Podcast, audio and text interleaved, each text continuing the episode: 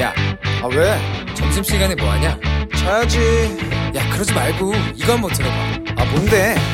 지금 당장 라디오를 켜봐 나른한 오후 깨울 시사 토크쇼 모두가 즐길 수 있고 함께하는 시간 유쾌하고도 신나는 시사 토크쇼 오태훈의 시사본부.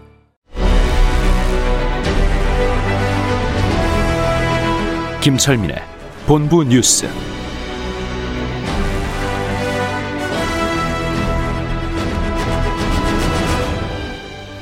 네, KBS 라디오 오태훈의 시사본부 2부 첫 순서 이 시각 중요한 뉴스들 분석해드립니다. 본부 뉴스, 뉴스의 핵심을 짚어주는 KBS 보도본부의 아이언민, 김철민 해설위원과 함께 하겠습니다.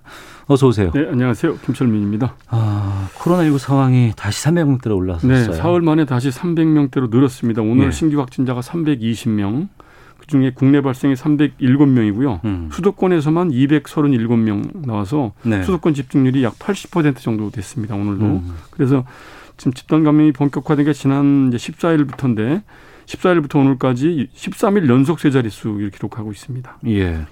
전파 경로가 좀 특이한 게 있어요. 예, 오늘 뭐 일단 일단 그 사랑제일교회 관련해서 지금 전국으로 22군데로 전파가 돼서 오늘까지 이제 누적 확진자가 915명, 네. 그다음에 광화문 집회 관련 누적 확진자가 193명.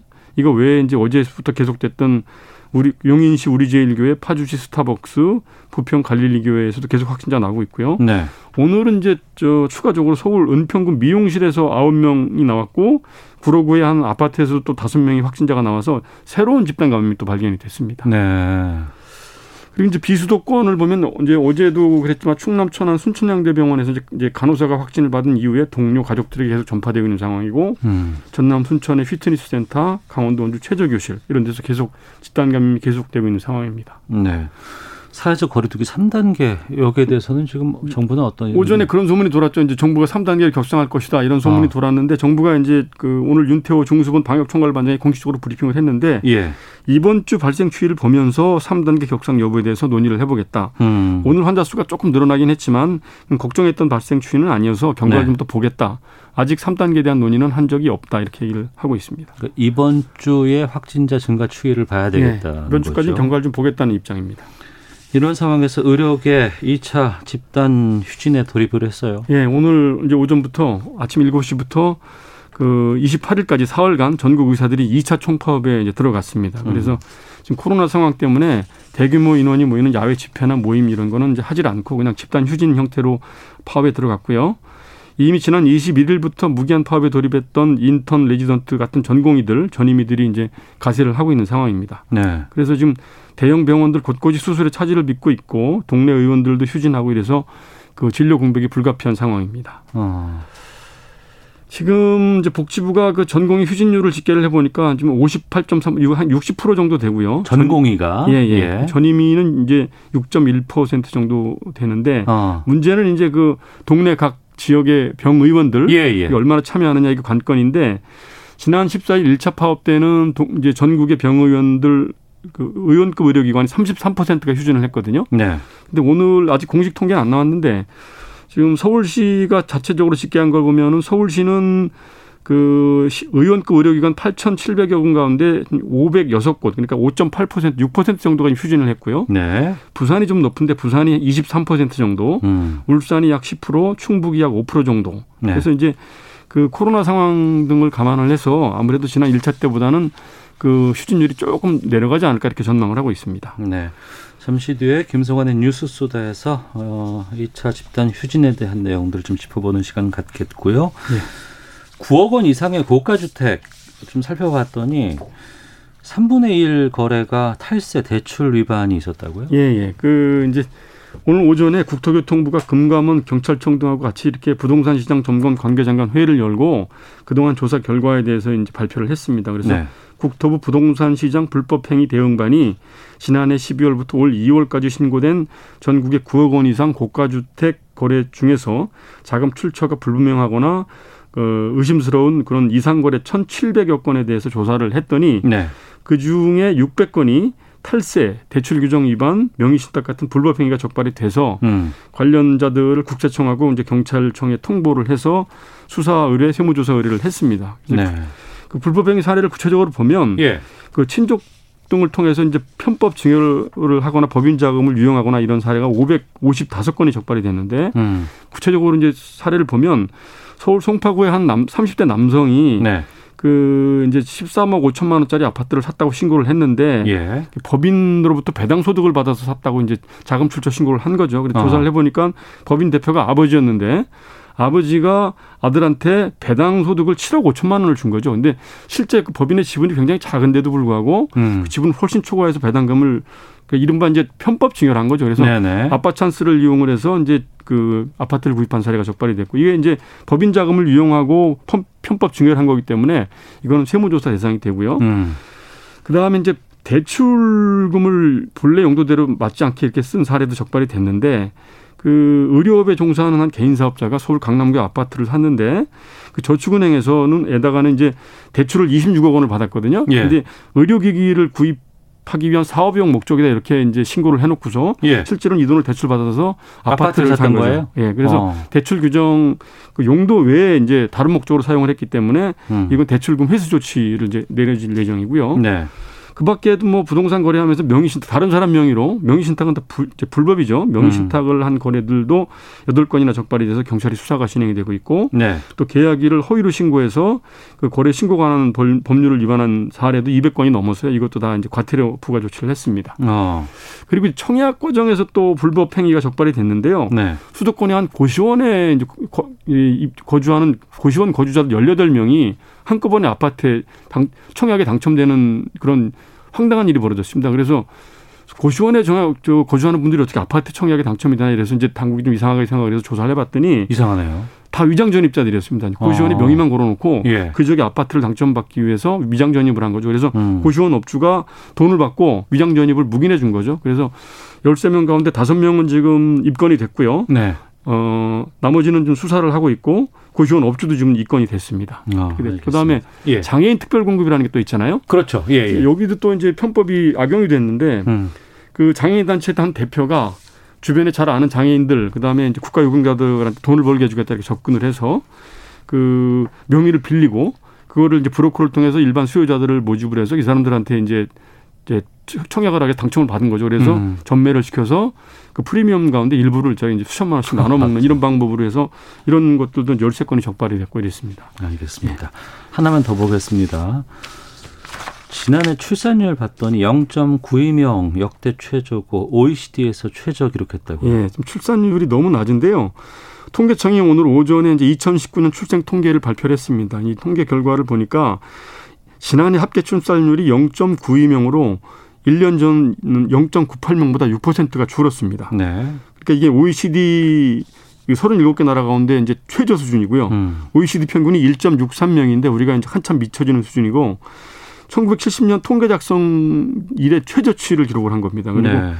지난해 출생아 수도 30만 명이 가까스로 넘었는데 이게 1970년대만 해도 한 해 출생아 신생아 수가 100만 명 정도가 됐었는데 예, 예. 이게 지금 2017년부터 30만 몇 명대로 떨어졌거든요. 아이고. 근데 지금 이제 작년에는 겨우 30만 2천 명이니까 음. 곧 20만 명대로 이제 진입을 할 것이다. 이렇게 지금 우울한 통계가 나왔습니다. 네.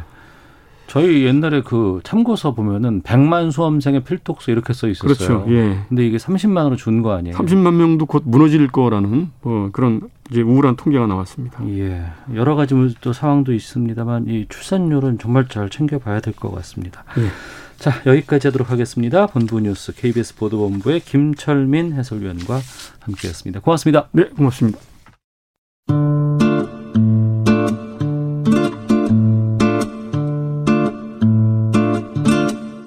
오태훈의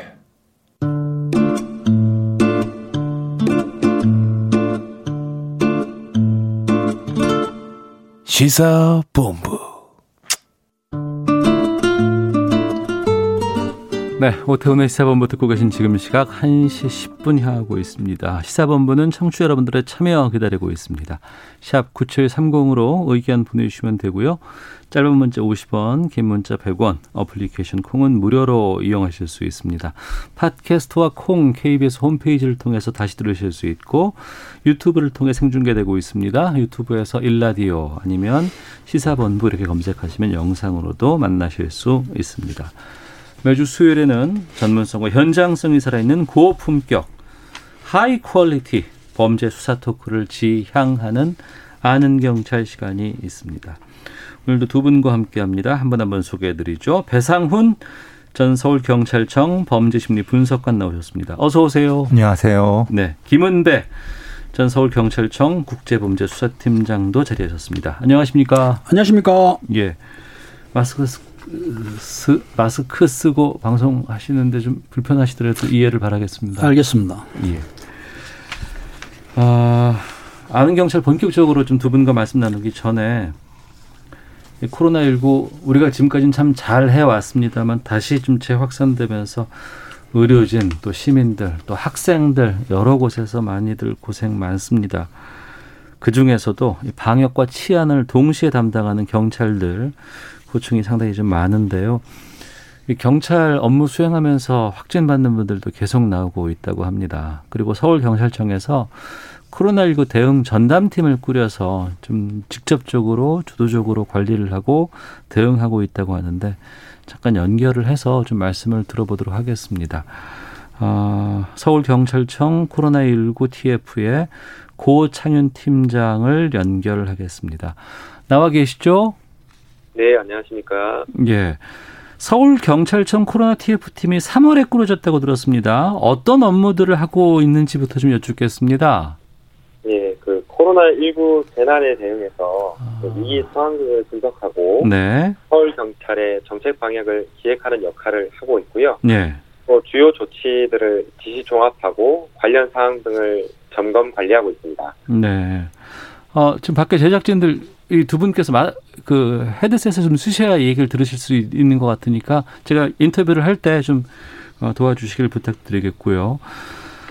치안과 방역을 동시에 담당을 해야 되기 때문에 상당히 좀 어려움도 크지 않을까 싶습니다. 정책을 기획하는 부서라니까 상당히 좀 중요한 일을 맡고 계시잖아요. 어떻습니까? 어, 치안과 방역은 그 모두 국민의 생명과 신체를 보호한다는 점에서 네. 그 동일한 업무라고 보고 있습니다. 음, 네, 따라서 우리 경찰은 방역 당국과 긴밀- 긴밀하게 공조해서 네. 코로나 확산 방지를 위해 노력하고 있고 그 치안과 방역을 동시에 수행하는 어려움도 있지만 음. 그만큼 보람도 크다고 생각합니다. 음. 그 우리가 보건 당국이나 지자체에서 행정 명령들 내리고 뭐 마스크 의무적으로 써야 한다라는 것들을 조치를 취하고 있지 않습니까? 네. 근데 이런 행정 명령이 과연 잘 지켜질 수 있는가? 이런 것 또 실효성 확보하기 위한 방역 수칙 점검도 이 코로나19 대응 전담팀에서 하고 있는 것으로 알고 있습니다. 지금 이 시점에 꼭 필요한 방역 수칙 말씀해 주신다면 어떤 걸 말씀하실까요? 어, 한 가지 대표적으로 말씀드리면 예. 그 마스크 착용, 마스크 음. 착용은 가장 효과적인 방역 수단입니다. 네. 어, 일전에 서울시에서 8월 24일 자정부터 실내와 다중이 모이는 실내에서 마스크 착용을 의무화했는데 네. 본인의 건강은 물론이고 가족과 이웃을 보호하기 위해 꼭 지켜주실 것을 요청드립니다. 음. 마스크 가장 잘 쓰는 게 중요하겠죠. 그러니까. 네, 그렇습니다. 어, 그리고요, 또, 확진자임에도 불구하고, 어, 이탈을 한다거나 자가격리 중에 외부로 나간다던가 이런 것들도 발생하고 있다고 하는데, 이거 관리하는 방법들 힘들지 않을까 싶기도 하고요. 처벌하는 것도 있죠. 네, 그렇습니다. 그 자가격리 이탈은 그 방역 체계를 무력화시키는 그 중대한 문제로 우리 보고 이탈 방지와 대응에 역량을 모으고 있습니다. 음, 네, 자가 격리가 발생하면 아, 자가 격리 이탈이 발생하면 우리 경찰 신속 대응팀이 한 2,100여 명 정도 꾸려져 있는데요. 네. 이를 통해서 소재를 확인해서 방역 당국의 재격리를 지원하고 특히 위험성이 매우 높은 확진자의 이탈은 그 경찰서 형사 기능에서 전담해서 가장 빠르게 소재를 파악, 그 위험을 최소화하고 있습니다. 그리고 또한 그 격리 위반 행위는 그 감염병 예방법에 따라서 엄정 조치하고 있습니다. 음. 그 업무 수행하면서 경찰들의 확진자도 늘고 있다고 들었어요. 지금 발생 상황이 어떻습니까? 어, 어제 하루 그 한 분이 그 완치해서 퇴원하셨고요. 예. 네, 또 반면에 자가격리 중이던 한 분이 또 추가돼서 현재 치료 중인 경찰 확진자는 16명입니다. 어. 또 이를 예방하기 위해서는 그 내부적으로도 그 마스크 착용, 네. 손 씻기 등 개인 방역 수칙 준수를 함께 하고 음. 우리 경찰서에서 어, 출입자 발열 확인, 관선의 거리두기 등 겨- 경찰관서 방역 대책을 철저히 이행해서 경찰관 추가 감염을 예방해 나가겠습니다. 네. 그 자가격리 하는데 이탈한 분들, 확진자 하다가 이탈하신 분들, 이분들 검거하기 위해서는 방역복 같은 것들도 다 입고 나가시나요? 네, 그렇습니다. 네, 확진자를 직접 접촉해야 할 경우에는 네. 그 직접 신체 접촉을 하기 전에 음. 그 방호복을 입고 함께 출동한 경찰관들이 주변에 있는 우리 시민들에게 또 거리를 유지하고 통제를 해서 그 추가 감염이 되지 않도록 안전 조치를 해서 어, 어, 상황을 관리하고 있습니다. 네. 코로나19 업무 수행만으로도 좀 버거운데 태풍까지 지금 올라오고 있습니다. 태풍 상황에서도 경찰들의 역할이 좀 크지 않습니까? 예, 맞습니다. 그 재난 관리가 그 국민의 생명과 안전을 지키는 경찰의 중요한 역할이고요. 음. 이번 태풍 바비와 관련해서도 말씀드리면 그 침수 우려 도로나 그 붕괴 위험 장소 등 그 시민들께서 그 위험 지역을 피해 주실 것을 마- 어, 요청드리고 그 도로 등에서 우리 경찰 간의 안전 통제에 잘 따라 주시, 주시면 되겠습니다. 음. 코로나19에다가 태풍까지 지금 참 어려운 재난 상황입니다. 시민들께 당부하고 싶은 말씀 끝으로 좀 말씀해 주세요. 어, 코로나19는 물론이고 태풍 피해를 줄이기 위한 어, 다양한 그 방역 당국 또 방제 당국의 조치가 있습니다. 네. 여기에 대해서 우리 성숙한 시민의식을 발휘해서 잘 준수해 주실 것을 요청드리겠습니다. 알겠습니다. 참 고생이 많으신데요. 또 계속 또 수고해 달라는 말씀밖에 드릴 수 없어서 죄송합니다. 오늘 말씀 잘 들었습니다. 고맙습니다. 네, 감사합니다. 네, 지금까지 서울경찰청 코로나19 TF 팀장 고창윤 팀장 연결해서 상황 좀 들어봤습니다. 이분들이 그래도 이 더운 여름에 참 어려운 상황에서도 좀 적극적으로 활동을 해주셔서 저희들이 좀 그나마 마음이 놓입니다만 아, 얼마나 일이 좀 고될까 싶기도 하고 또 현장 상황은 어떤가 싶어서 좀 들어봤습니다. 방역이라든가 또 치안까지 담당해야 되고 재난 상황에서 또 출동도 해야 되고 지금 인력으로 다 가능할까 싶기도 하거든요. 두 분께서는 현장에서 또 많이 담당해 보셨으니까 어떤 느낌이세요? 그렇습니다. 지금 경찰청에서는 지금 담당하는 게 치안이 이제 최우선이지 아닙니까? 치안이 그렇죠. 우선인데 네. 거기에 따라서 요즘 이제 감염병 때문에 그 병역 감염 문제도 거기에 이제 보조 업무로 동원되고 있고요. 네. 또 태풍이 오게 되면 재난 문제가 되니까 재난도 관여하기 때문에 물론 주 업무는 아니더라도 보조 업무를 우리가 요청하는 각 부처에서 요청하는 만큼 인원을 뺏기기 때문에 음. 그만큼 치안력이 부족하는 거죠. 그러니까 네. 당연히 얘기해서 순찰이라든지 예방, 체포 건강에 대해서 인원이 부족한 건 사실인데 음. 지금 당장 인원을 충원할 수는 없다. 네. 갖은 인원 가지고 최대한 가동을 해서 그 각 부처에서 요구하거나 아니면 감염병이라든지 재난에 대처하는 것은 그러니까 몸이 쉴 팀이 없는 거죠. 어. 그 업무가 경무가 된 거기 때문에 이런 경무를 하면서 혹시 또 경찰관들이 건강을 해칠까 봐 저는 매우 걱정이 되는 거죠. 예. 네. 지금 이제 이 지금의 상황이 이게 보통 국가안보라든가 치안에서 비특이적 상황이라고 합니다. 비특이적 상황, 그러니까 특이적 상황. 예, 예전에는 경험해 보지 못했던 음. 말하자면 이 생각해 보시면은 어떤 확진을 확진 예상이 확실한 사람이 그 도망가고 네. 그 숨고 이런 걸 어떻게 예측할 수 있었겠습니까? 그렇죠. 코로나19가 지금 이렇게까지 퍼질지도 몰랐어요. 줄 몰랐고 예, 예. 그리고 퍼졌다고 하면 대부분 협조를 할 줄 알았는데 그 사람들이 다 오히려 치안에 방해되는 상황. 그러니까 아. 두 가지 세 가지 겹친 상황은 예. 기존의 치안 마인드로는 생각을 할 수 없었던 상황이거든요. 음. 그러니까 새로운 치안 상황에서 이것을 대응하기 위해서 어떤 시스템이 빨리 바뀌어야 되는데 근데 그러긴 사실 힘든 부분이고 그러니까 네. 지금 이제 현장 인력들이 이중 삼중 고생을 하고 있는 상황이고 차제에 어 저는 항상 주장하는 것이 보건 경찰은 확보가 확실히 돼야 된다. 보건 경찰 네. 업무가 스- 따로 꾸려져야 된다. 어, 그렇죠. 어. 선진국엔 이미 보건경찰 영역이 따로 있거든요. 보건경찰은 주로 예. 어떤 것을 뭐 담당하는 지금 이건 거예요? 마찬가지입니다. 예. 말하자면 지금 어, 특정한 감염병 영역에서 발생했을 때 아. 그들을 어, 구금하고 아니면 다른 형태의 관리하는 방식의 특정 임무 경찰이라고 할 수 있는 거죠. 예. 우리가 보통 환경 경찰이랑 이런 것들도 확보하고 있지만은 음. 실효적으로 확보, 숫자를 확보하지 않으면 전문성을 네. 확보하지 않으면 지금처럼 당황하게 된다는 겁니다. 어. 그러니까 비특이적 상황에서의 어떤 특정 임무 경찰 영역이 차제에 예. 인력이나 조직이 확보되는 계기가 됐으면 좋겠다는 생각이 듭니다. 음, 그렇군요. 게다가 경찰이 확진을 받으면 그것도 이제 업무 수행하다가 그 과정에서 이렇게 감염이 돼서 확진 판정을 받으면 확진 판정을 받은 경찰도 힘듭니다만 그 가족도 힘듭니다만 그 해당 경찰서도 같이 자가격리가 돼야 되잖아요.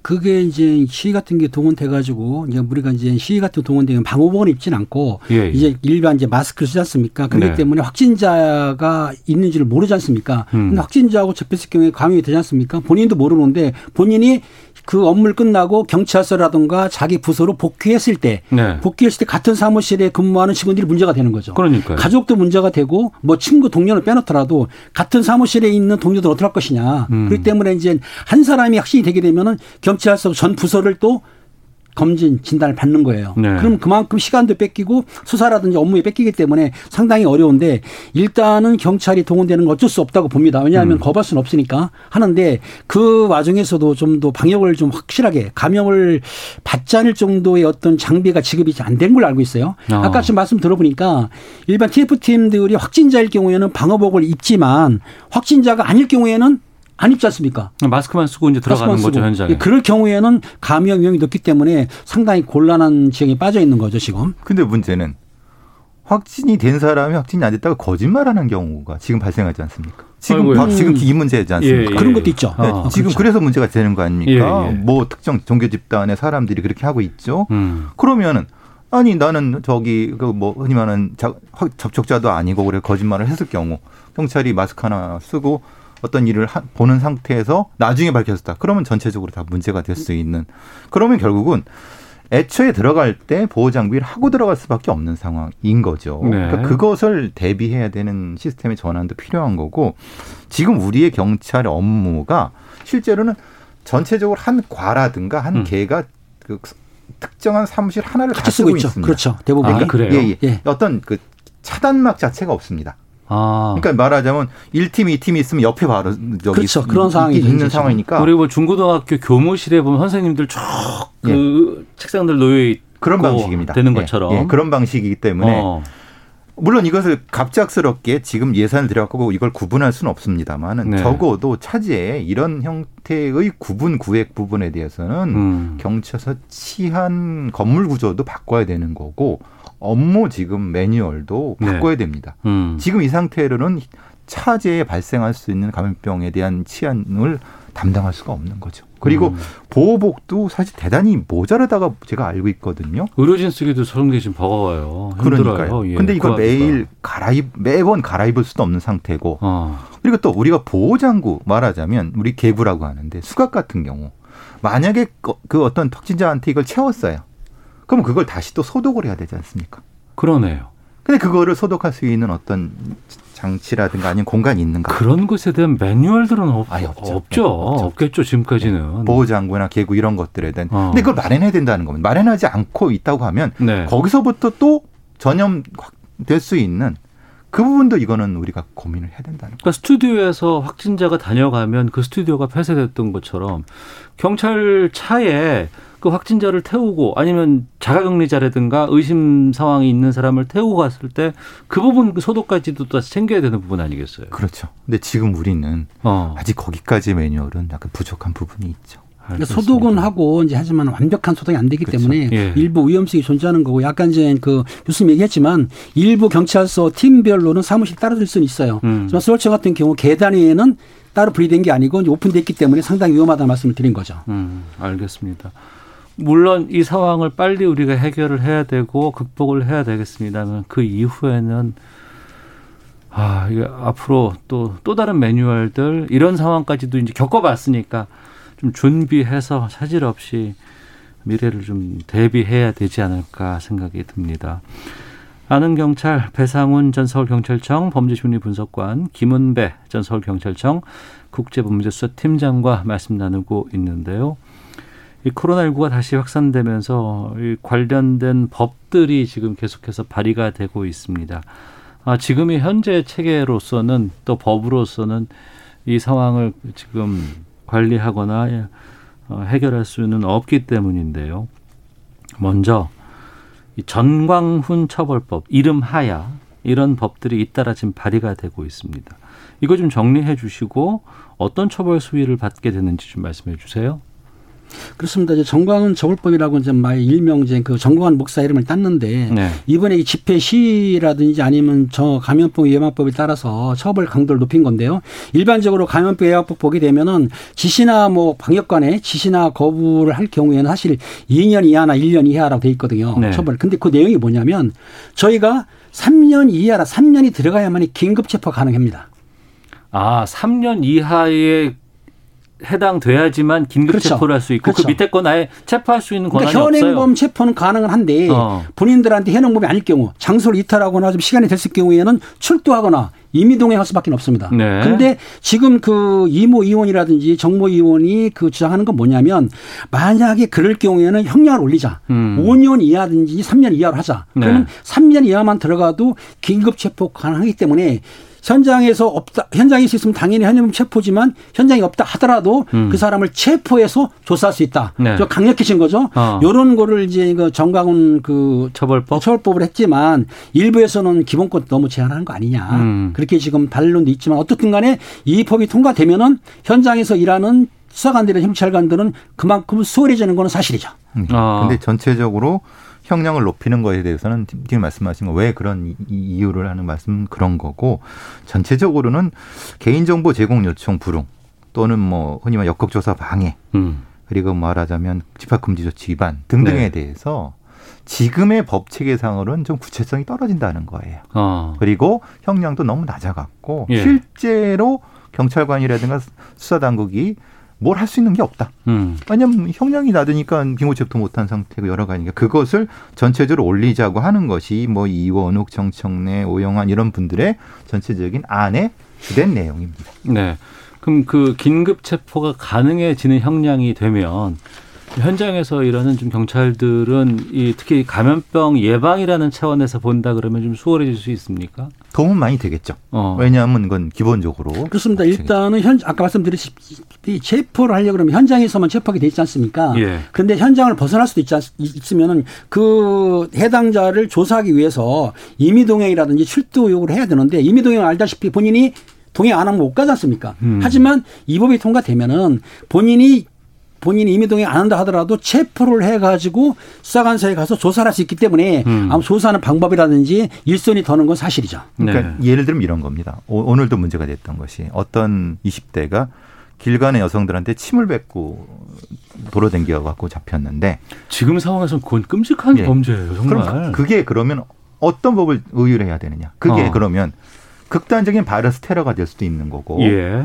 그런데 그거를 어떤 형- 의율이 되는 상태가 2년 이하로 되면은 이건 체포를 자체가 못 하는 겁니다. 현재는 지금 2년 이하로 돼 있죠. 그러니까 그렇게 어. 못 하는 겁니다. 아, 예, 예. 그러니까 방법이 없는 거야. 침 뱉고 돌아댕겨도. 어, 그러니까 이- 이런 상황이 어처구니 없는 상황이 될 수 있다는 겁니다. 예. 그러니까 그렇기 때문에 형량을 올리는 건 분명히 의미가 있는 거고 어, 형량을 올리는 것과 아울러 갖고 구체적으로 좀 더 세밀하게 규정이 돼야 된다. 어, 특히 이제 바이러스 코로나 시대에 지금 직면했을 때 이것이 이제 일반적인 어떤 폭행이 아니라 침 예. 뱉는 것이 음. 이것이 이제 흔히 일종의 생물학적인 위해를 가할 수 있는 것으로 할 수 있게끔 의율이 된다고 하면은 음.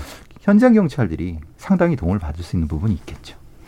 이번에 그 집회에서 그 집회 관리하는 경찰들에게 뭐 침뱉어 침뱉어라고 했던 그 영상도 있었잖아요. 그렇죠. 그러니까요. 그 그럴 때도 그것을 제재할 수 있는 방안이 없다는 거 아니에요. 지금 그렇죠. 현재로서는. 예, 그렇죠. 그렇게 되는 거죠. 물론 어. 이제 제재는 하긴 하겠지만은 예. 뭐좀 그게 방해라든지 그러니까 이건 있습니다. 모욕도 가능하거든요. 폭행도 어. 가능하긴 하지만 예. 그걸 현장에서 적용하기가 힘들다는 얘기죠. 그래서 음. 그 그런 부분 때문에 특히 이제 이번에 그 집회 이후에 여러 가지 확산되는 양상들을 보면서 광화문 집회를 허용했던 그판 판결 어, 여기에 대한 좀 비판이 상당히 좀 많이 나오고 있습니다. 법원은 이례적으로 그 당시 결정문까지 공개하긴 했습니다만 어, 집시법을 좀 개정해서 이걸 좀 명확하게 해야 된다. 특히 이제 감염병 위기와 관련해서는 판사가 이 감염병의 전문가는 아니지 않습니까? 라는 얘기들도 좀 많이 나오거든요. 그래서 뭐 박형순 금지법이 발의가 됐다고 했는데 이건 지금과 비교해 봤을 때는 어떻게 다른 거예요? 그러니까 이제 큰 맥락은 이겁니다. 우리가 이제 민주화 시대를 넘어 집회 결사의 자유는 분명히 존중을 그렇죠. 해야 됩니다. 그렇죠. 예. 근데 권위주의 시대 때는 집회 자체를 금지하는 법이 있었고 그것이 음. 헌법재판소의 위헌 판결을 나면서 집회 자체는 포괄적으로 허용을 하되 개개의 어떤 뭐 외교 청사 옆이라든가 아니면 뭐 이런 부분에서는 개개의 어떤 특정한 조건 하에선 금지하는 쪽으로 인전적으로 됐는데 네. 지금 이 법 체계 그러니까 새로운 형태의 집회 개정은 이, 이 감염병 관리법 상에서 집회 여기서는 포괄적으로 안 된다. 음. 그런데 다만 반대로 판사가 허용할 때면 된다. 네. 그러니까 체계가 바- 정반대가 된 거죠. 음. 그런 식으로 바뀌게 하고 그 결정을 있- 할 때는 본인이 하지 말고 음. 흔히 말하는 전문가, 특히 뭐 질병관리본부장이 의견을 의무적으로 듣도록 하자라고 네.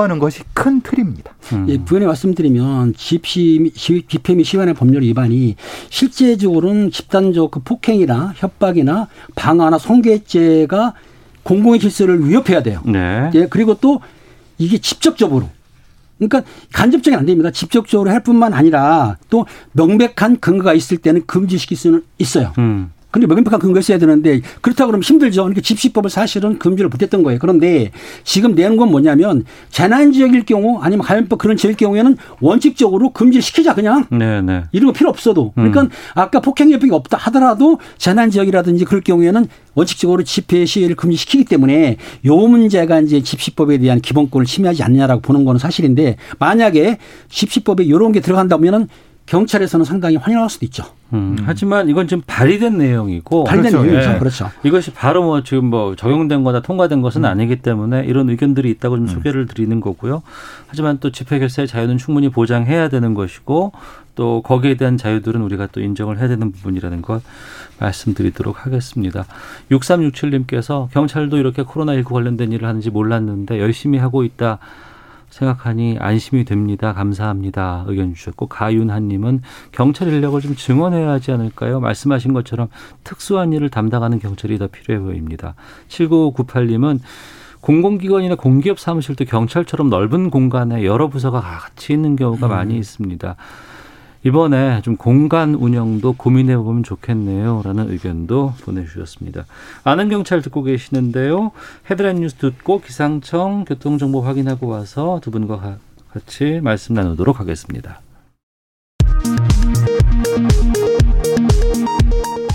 최근 수도권 지역을 중심으로 한 코로나19 확산세가 이어지며 정부가 수도권의 중증 환자 병상 가운데 입원 가능한 병상이 19개까지 떨어졌다면서 추가 병상을 확보하고 있다고 밝혔습니다.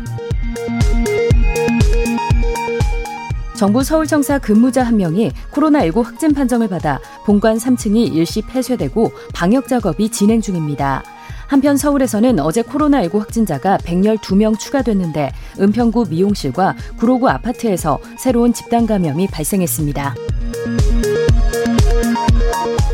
민주당은 의료계의 2차 집단 휴진을 비판하면서 정부는 법과 원칙에 따라 엄중하게 책임을 물어야 한다고 했습니다. 미래통합당은 코로나 극복이 최우선이라며 정부와 의료계가 서로 양보할 것을 촉구했습니다. 제8호 태풍 바비의 직접 영향을 받고 있는 제주에 거센 비바람이 몰아치면서 곳곳에서 피해가 잇따르고 있습니다. 오늘 오전 제주국제공항에는 최대 풍속 시속 117.7km의 강풍이 관측됐고 신호등이 부러지는 등 40여 건의 피해 신고가 접수됐습니다. 지금까지 라디오 정보센터 조진주였습니다. 이어서 기상청의 윤지수 씨입니다. 네, 날씨 정보입니다. 서울을 비롯한 중부지방은 구름 양만 많은 정도의 폭염을 겪고 있지만 남쪽으로 내려갈수록 구름량이 많아 흐리고 남해안 지방과 제주도 지방인 비바람이 몰아치고 있습니다. 8호 태풍 바비가 북상을 하고 있기 때문이고요. 이 태풍 바비는 중심 기압이 945 헥토파스칼로 매우 강한 태풍입니다. 제주도 서귀포 서쪽 약 200km 부근 해상에서 시속 24km의 속도로 북북 서진하고 있고 6시 무렵이면 목포 서남 서쪽 약 170km 부근 해상, 자정 무렵에는 서산 서남 서쪽 약 170km 부근 해상을 지나 내일 새벽 무렵에 북한의 황해도 지역으로 상륙할 것으로 예상되고 있습니다. 이 때문에 내일까지 태풍의 영향권에 들 것으로 예상이 됩니다. 태풍 때문에 지금은 제주도와 전라남도, 전라북도 남부와 경상남도 남해안 일부 지역, 또 남해 대부분 해상과 서해 남부 해상을 중심으로 태풍특보가 내려져 있는 상황이고요. 바람이 무척 강하게 불 것으로 예상됩니다. 2003년 매미 때 제주 지역은 최대 순간 풍속이 초속 60m였는데 이에 준하는 강한 바람이 예상되고 있는 만큼 철저히 대비를 하시는 것이 좋겠고 특히 서쪽 지역과 남해안, 제주도 지방에 매우 강한 바람이 불 것으로 예상됩니다. 지금 비는 남해안 지방과 제주도 지역에 내리고 있는데 비가 점차 전국으로 확대되면서 전라도, 제주도, 지리산 부근은 100에서 300mm, 경상북도 서부 내륙 지역과 경상남도 남해안 지역은 50에서 150, 그 밖의 지역도 30에서 100mm의 많은 비가 예상됩니다. 특히 남해와 서해상에서는 물결이 최고 10m 이상 아주 높은 물결이 일면서 해안가에서는 폭풍 해일도 높아질 가능성이 높은 만큼 철저히 대비하시는 것이 좋겠습니다. 지금 서울 기온은 33.5도입니다. 지금까지 태풍 정보였습니다. 다음은 이 시각 교통 상황 알아보겠습니다. KBS 교통정보센터의 김민희 씨입니다. 네, 앞서 들으신 것처럼 현재 태풍 바비가 제주에 근접해 있습니다. 이 때문에 지금 김포에서 제주와 부산 등 남부권을 오가는 항공기는 전편이 결항되고 있는데요. 많은 비에 강한 바람까지 동반하고 있는 만큼 교통 안전에도 각별히 신경 쓰셔야겠습니다. 점심 시간을 지나면서 도로 정체는 주춤합니다. 서울 외곽고속도로 판교에서 구리 방면으로 서안암 부근에 서 있던 고장난 차는 치워졌지만 이 서안암에서 광암터널 사이로 정체 남아 있고요. 이후로는 여전히 계약 고양에서 송내 사이로 지나는 차량들이 많습니다. 경부고속도로 서울 방면으로 옥천 부근 1, 2차로에서는 장애물을 처리하고 있고요. 이후로는 기흥에서 수원 사이와 또 양재부터 반포까지 정체입니다. 제2중부고속도로 하남 쪽으로 광주 분기점에서 신월천교 사이 정체는 작업 여파입니다. 남해고속도로 부산 쪽으로 진성 부근 2차로에서는 장애물을 처리하고 있고요. 반대 순천 쪽으로도 하동 부근 1, 2차로에서 낙하물을 처리하고 있기 때문에 차로 변경에 유의해서 지나셔야겠습니다. KBS 교통정보센터였습니다.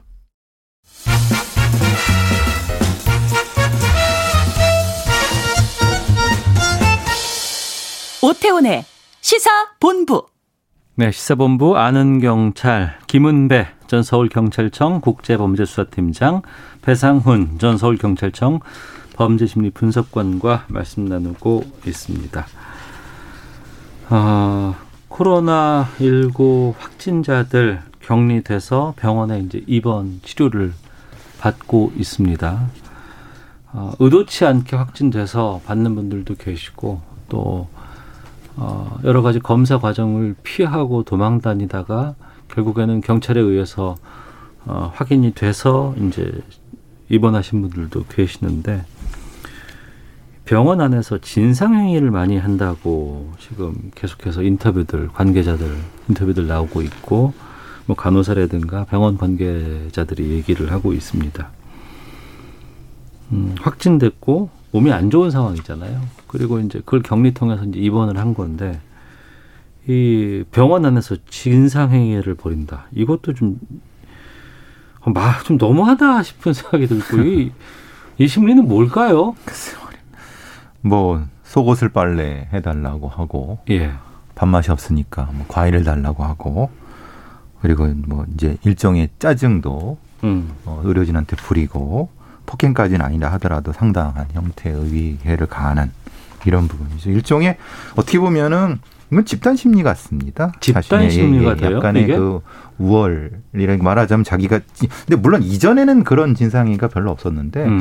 요 계기를 통해서 벌어진 상황이니까 네. 아무래도 자신의 존재감을 드러내려고 하는 그래서 이제 내가 그런 쪽에 있는 사람이다라는 쪽을 어, 하는 그 집단 심리에 속했다고 볼 수, 봐야지만 이걸 해석, 해석할 수 있을 것 같다는 생각이 들거든요. 음. 그 말씀하신 대로 지금 진상 아까 말씀하셨습니까? 그 의료진 중에 이제 간호 인력들이 이제 진상 고 이제 그 입원 환자들을 이제 간호를 하고 있는데 네. 그 종류를 보니까 상당히 많은 거예요. 왜 가두냐고 시비하는 사람이 있는가 하면은 다인실이지 않습니까? 2인 1실. 왜 다인실이냐? 혼자 안 두고. 또 그리고 파스를 달라, 영양제 달라, 반찬 투정, 뭐 커피, 담배 이런 건 뭐 여러 가지가 많은데 어느 사람은 문 차고 소리치고 그러면서도 하다못해 이 자기 쓴 수건도 바닥에 던지고 그런데 어느 분들은 또 뭘 얘기하냐면은 아 이건 좀 안 되는 건데요. 팬티를 빨아달라는 말도 있다는 거예요.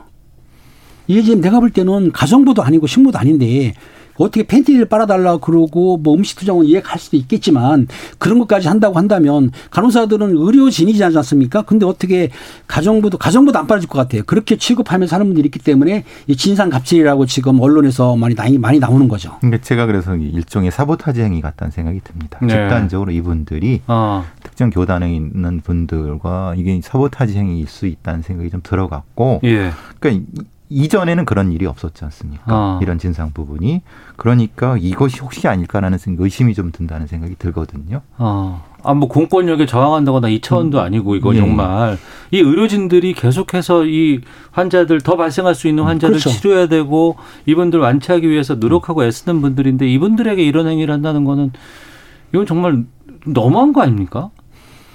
반사회적인 행위죠, 이거는 말 그대로. 근데 병원에서도 입원해 놓고 또 방송까지 개인 방송까지 한다면서요.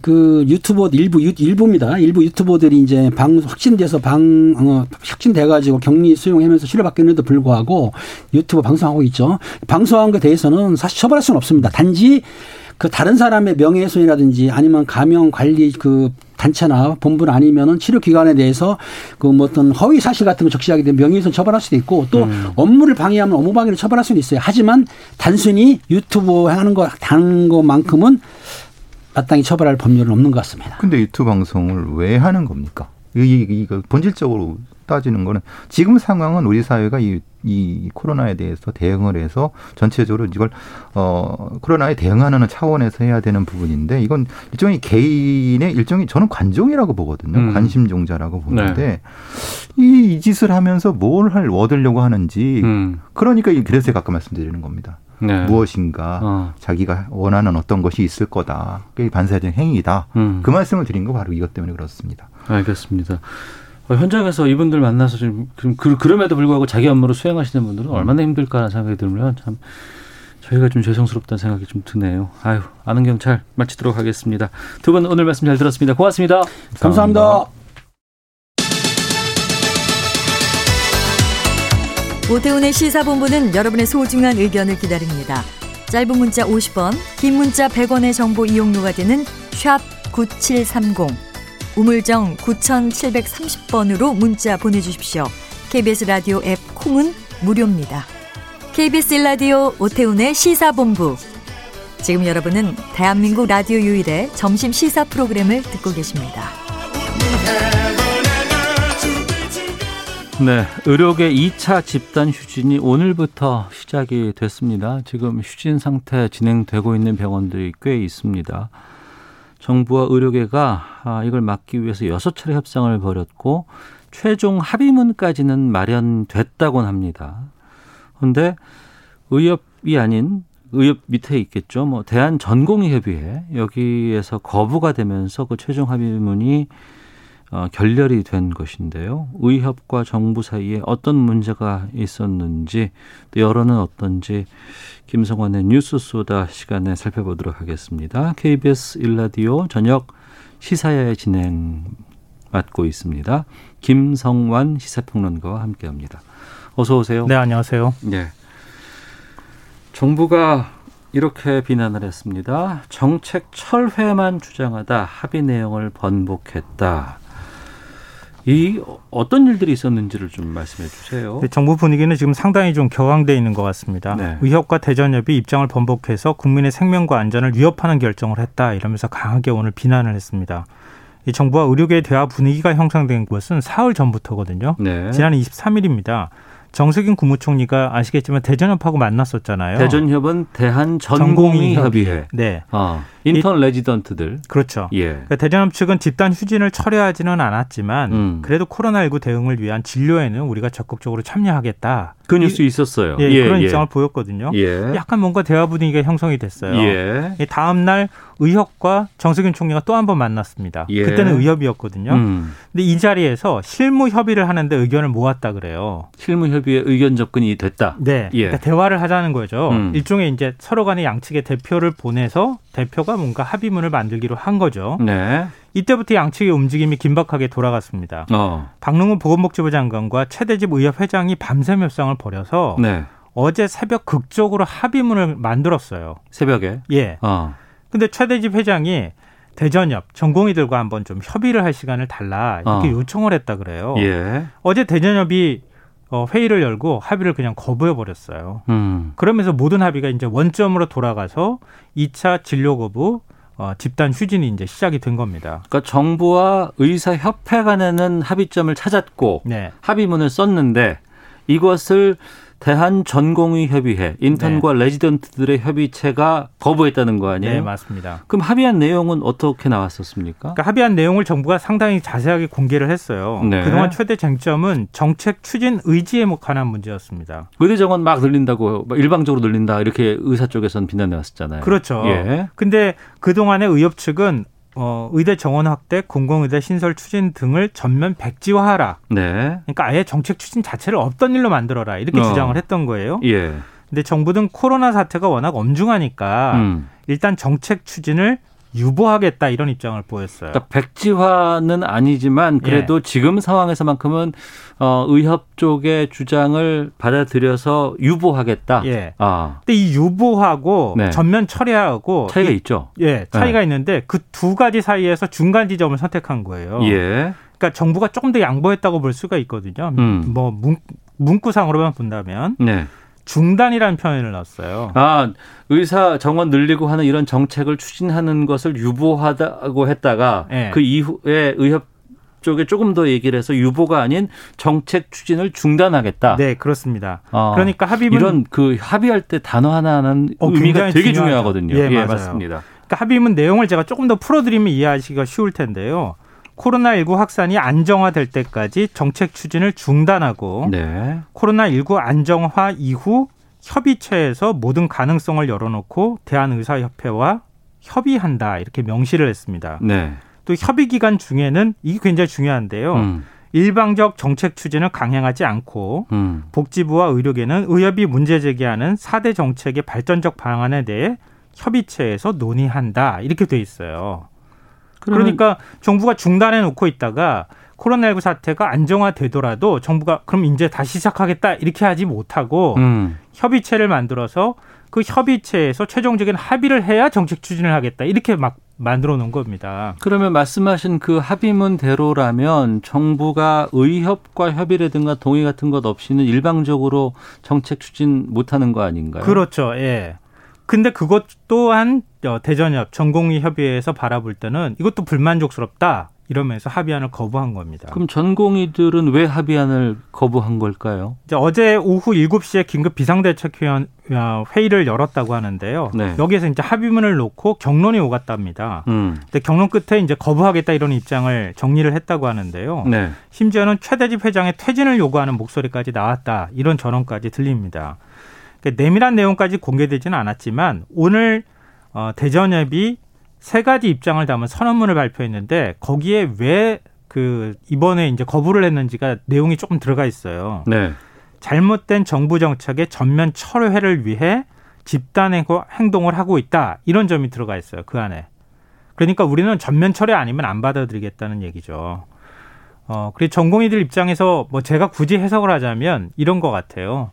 그러니까 지금 이미 의사 전문의가 되고 바깥에 나가서 개업을 한 개업 의사들 같은 경우에 그게 의사협회인 거 아니에요? 그렇죠. 예, 예. 그러니까 그 의사들의 경우에는 앞으로 의사들이 새롭게 배출이 돼서 나온다 하더라도 어. 이미 자리를 잡았기 때문에 타격이 덜할 것이다. 예. 하지만 그리고, 예. 의사협회가 아닌 전공의들은 그러니까 인턴과 레지던트들은 앞으로 끝나고 나면 새로 개업을 해야 된다는 그렇죠. 거 아니에요? 예, 그럴 가능성이 이제 높은 거죠. 다수는 어. 그렇게 해야 되는 거니까요. 예, 예. 근데 새롭게 의사들이 배출돼서 올라와요. 어. 그럼 자기들은 낀 세대가 될 것이다. 어. 여기에 관한 여- 이것에 관한 어떤 두려움이나 이런 것들이 좀 작용해서 물론 이제 젊은 혈- 혈기도 있겠지만 끝까지 정책 추진을 완전히 철회하지 않고 전면 철폐하지 않는 한 우리는 받아들이지 않겠다 이런 입장을 정리한 것으로 보입니다.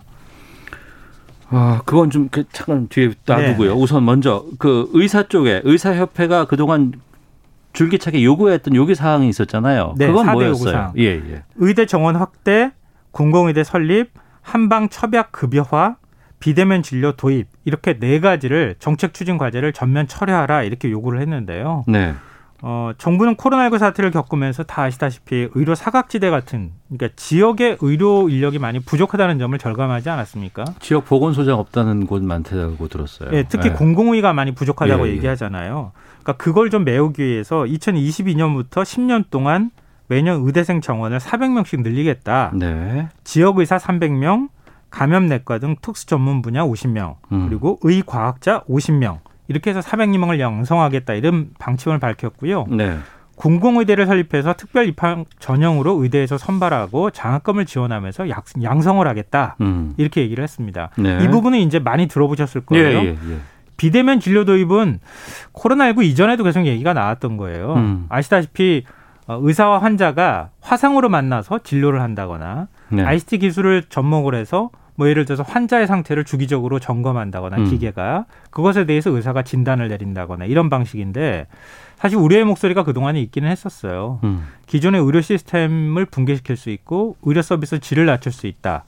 더군다나 민영 의료가 오히려 활성화되는 것 아니냐. 네. 그러면 공공의료가 지금 무너질 가능성이 있잖아요. 특히 건강보험 체계가 무너질 가능성에 대해서 우려하는 목소리가 있기 때문에 음. 이거는 의사협회가 주장하는 게 뭐 독단적으로 주장하는 거라고 보긴 좀 어렵습니다. 네. 근데 마지막으로 한방 첩약 급여화. 음. 이 용어가 어려워서 무슨 말인가 이 헷갈리시는 분들도 있을 텐데요. 그러니까 한약 지금 건강보험 안 되는데 이거 도입하게 되는 그렇죠. 거 아니에요? 그러니까 한약에 대해서도 시범적으로 건강보험을 적용하겠다는 겁니다. 정부 측에서는. 예, 뭐 예를 들면 월경통, 음. 안면 신경 마비, 뇌혈관 질환, 후유증 관리 이렇게 세 개 질환에 대해서 한방 첩약 비용을 건강보험에서 지원, 지원하는 시범 사업을 시행하겠다 이렇게 밝혔는데 네.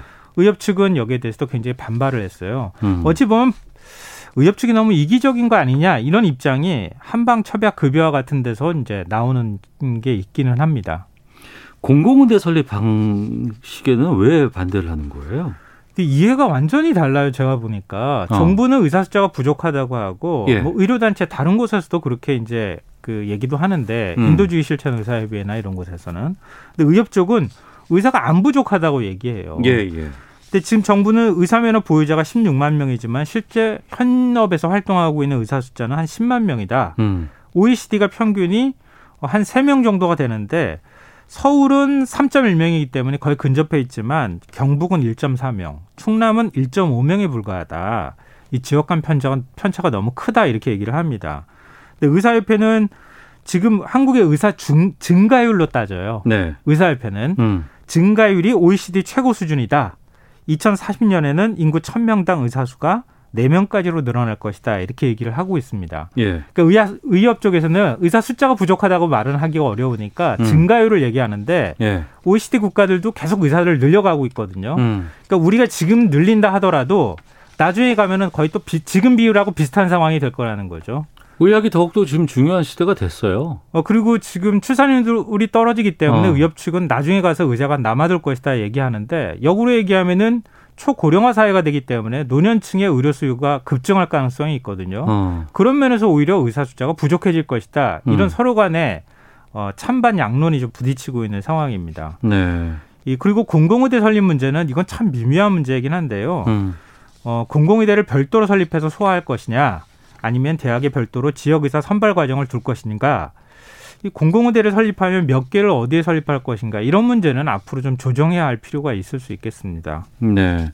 특히 이제 지금 과에 따라서 담당 과에 따라서 의사 수가 지원 수가 다르다고 하는데 공공의대가 그런 그 비선호 과를 좀 음, 집중적으로 네. 그런 담당해 주면. 좀 좋겠다는 생각이 좀 들기도 하고. 예를 들면 뭐 성형외과나 이런 데 너무 지나치게 쏠리는 현상. 어, 예, 그러니까 예. 돈이 되는 과에 너무 많이 쏠리는 현상이 있는데 공공의대가 그런 공백을 좀 메워 주는 역할도 할 것이다라고 어. 하는 기대감이 있기도 합니다. 예. 그 시간이 많이 없어서 짧게 좀 여쭤볼 텐데 공공의대 선발 과정에서 시민단체가 추천할 수 있도록 했다는 건 이게 뭐, 뭔 뉴스예요 이게? 이게 오해가 좀 있었던 것 같은데요. 예. 시민단체 이름만 들어가면 아, 운동권이 뭔가 다 한다 이런 식의 이제 댓글이 올라오곤 하는데 어. 2018년 복지부가 공공의대 설립 추진 얘- 얘기를 그때 이제 꺼냈었어요. 이미. 예. 그때 시도지사가 추천할 수 있도록 한다는 내용이 들어가 있었던 거예요. 음. 근데 그게 논란이 되니까 이번에 다시 해명을 내놨습니다. 네. 근데 해명하는 과정에서 전문가하고 시민 사회 단체가 추천할 수 있도록 하겠다 이렇게 한 거예요. 학생 음. 선발할 때. 네, 네. 근데 이게 그냥 이렇게 따지니까 사람들이 어, 무슨 시민단체가 의대도 잘 모를 텐데. 예, 예. 근데 이게 의학 전문 대학원이에요. 아. 의대가 아니라 예, 예. 대학을 졸업하고 저, 대학원으로 진학하는 건데 예. 이걸 일반 입시처럼 입시처럼 이해하는 것은 좀 문제가 있다는 거고요. 음.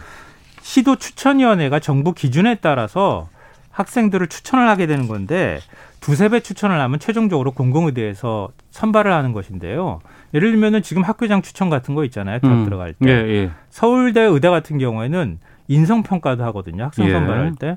그런 거에 비춰봤을 때 시민사회단체가 추천을 일부 사람들을 한다 하더라도 그걸 과하다고 말하거나 좀 오해하거나 이렇게 할 필요까지는 없어 보입니다. 지금 시점에서 정부는 업무 개식 명령을 내렸습니다. 네. 어떻게 될 것 같으세요? 그러니까 수도권 소재 병원에 근무 중인 전공의 전임의를 대상으로 업무 개시 명령을 내렸는데요. 어.